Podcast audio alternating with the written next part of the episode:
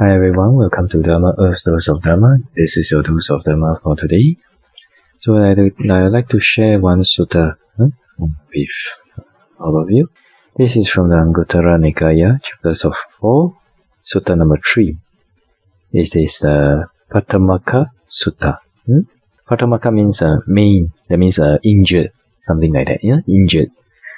So the Buddha says that if somebody if a fool, he has four qualities that he maintains himself in an injured and a maimed condition. That means an injured condition. Eh?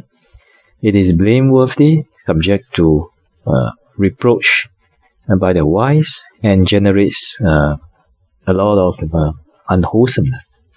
So what for? So number one, without investigating and scrutinizing, he speaks praise of one who deserves this praise. Number two, without investigating and scrutinizing, he speaks dispraise of one who deserves praise. Number three, without investigating and scrutinizing, he, he believes a matter that merits suspicion. Hmm? That means a matter uh, in an issue that is supposed to believe, he, sus- he has suspicions for it. Then number four, without investigating and scrutinizing, he is suspicious about a matter that merits belief. So for the wise, they have four qualities also. So what are the four? So for the for the wise, having investigated and scrutinized, he speaks praise of one who deserves praise. Number two, having investigated and scrutinized, he speaks dispraise of dispraise.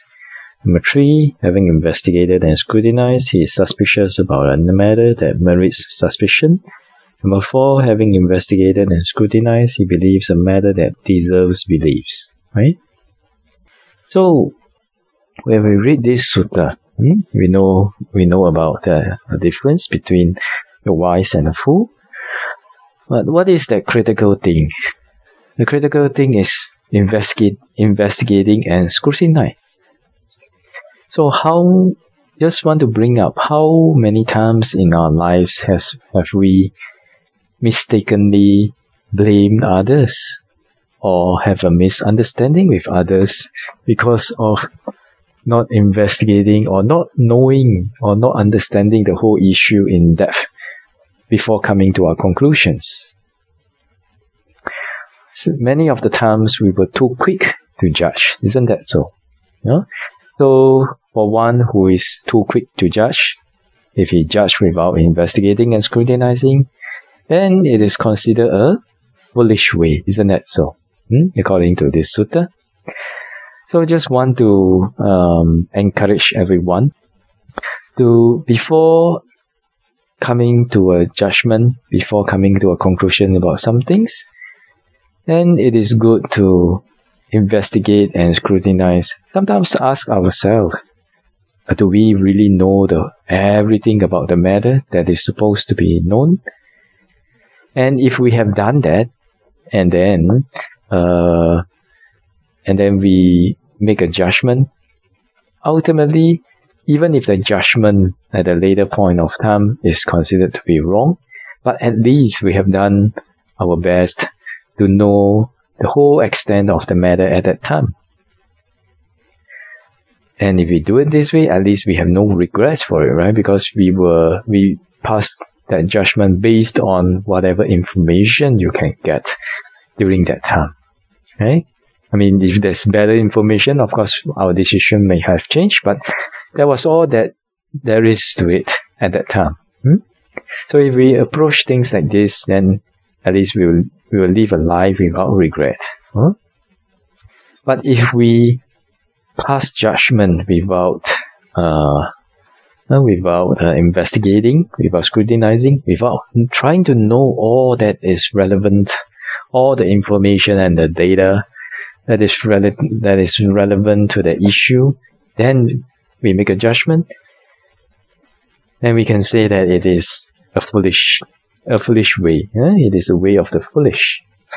And if we do that, then there is a higher chance that we speak praise of one who deserves dispraise. We speak dispraise of one who deserves praise. We believe a matter that merits suspicion and we may be suspicious about the matter that uh, that deserves beliefs. So once one story to share with you guys here is a story from my teacher. So during the school days, he was the head prefect, and he was a very, a very strict uh, head prefect. And there was a guy who kept finding trouble with the with the school rules.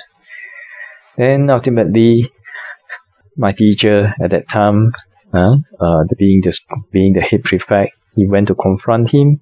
But still, during that age, uh, during the teenage age, the boy still doesn't still behaves in a very rebellious way.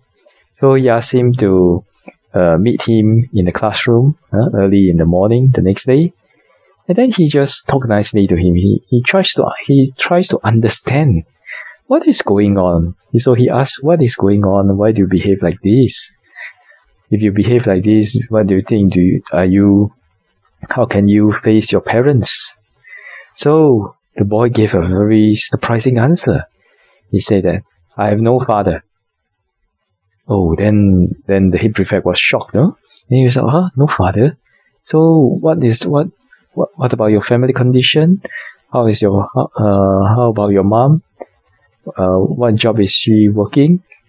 Then the boy said, uh, she's a waitress uh, at a nightclub. Oh, so during the time, during that time uh, in uh, in Asia, uh, in Southeast Asia, being a waiter or hostess at a nightclub means something else. Uh, that means it's uh, uh, it's pretty complicated. Uh. So when the head prefect listened he heard about this. Instead of anger towards the boy, because he was so rebellious, right? He had profound and he had very uh, huge compassion huh, for the boy. And then he tries to encourage him, you know. He says, okay, what happened in the previous generation is uh, that let's it there. Uh, now, please cherish your life. It is diff- it is not easy for you to have a chance to come and study, uh, make the best of it. And if you need any help, please let me know. Let's let's work together like that. Huh?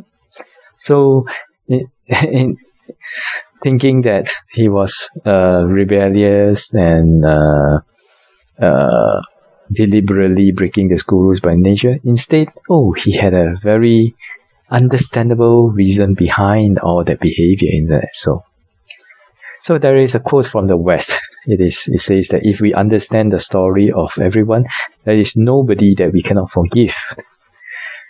And in the case, uh, uh, if we look at this from the perspective of uh, Buddhism, actually it is true because if for the Buddha who had complete knowledge uh, of everyone, including their past lives, how they become to be this person, how they became to behave like this.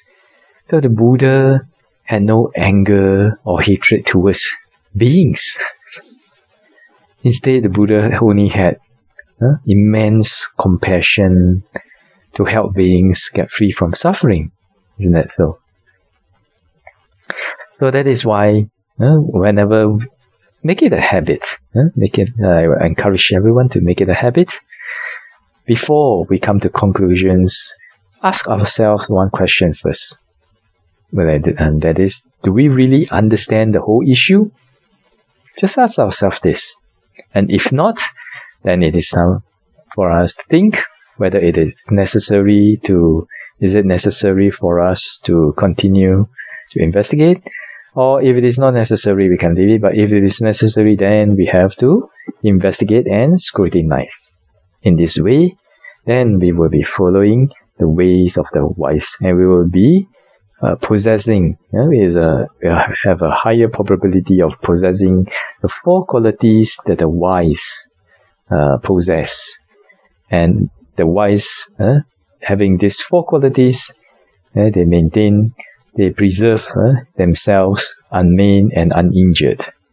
Um, they are not blameworthy, they are not subject to reproach, and they generate much merit. So whatever happens, whether it's between couples, families, relatives, friends, colleagues at work. Seek to understand first before huh? before trying to make them understand you. All right. I think this will be a very uh, suitable way, and we practice this. And if we can practice this, this will be in accordance with the teachings of the Buddha. Hmm? Like that, huh? So with this, this is a dose of Dharma for today. I wish all of you are peaceful and happy, and may all of you be able to attain path, fruition, and Nibbana as soon as possible. Sadhu, sadhu, sadhu.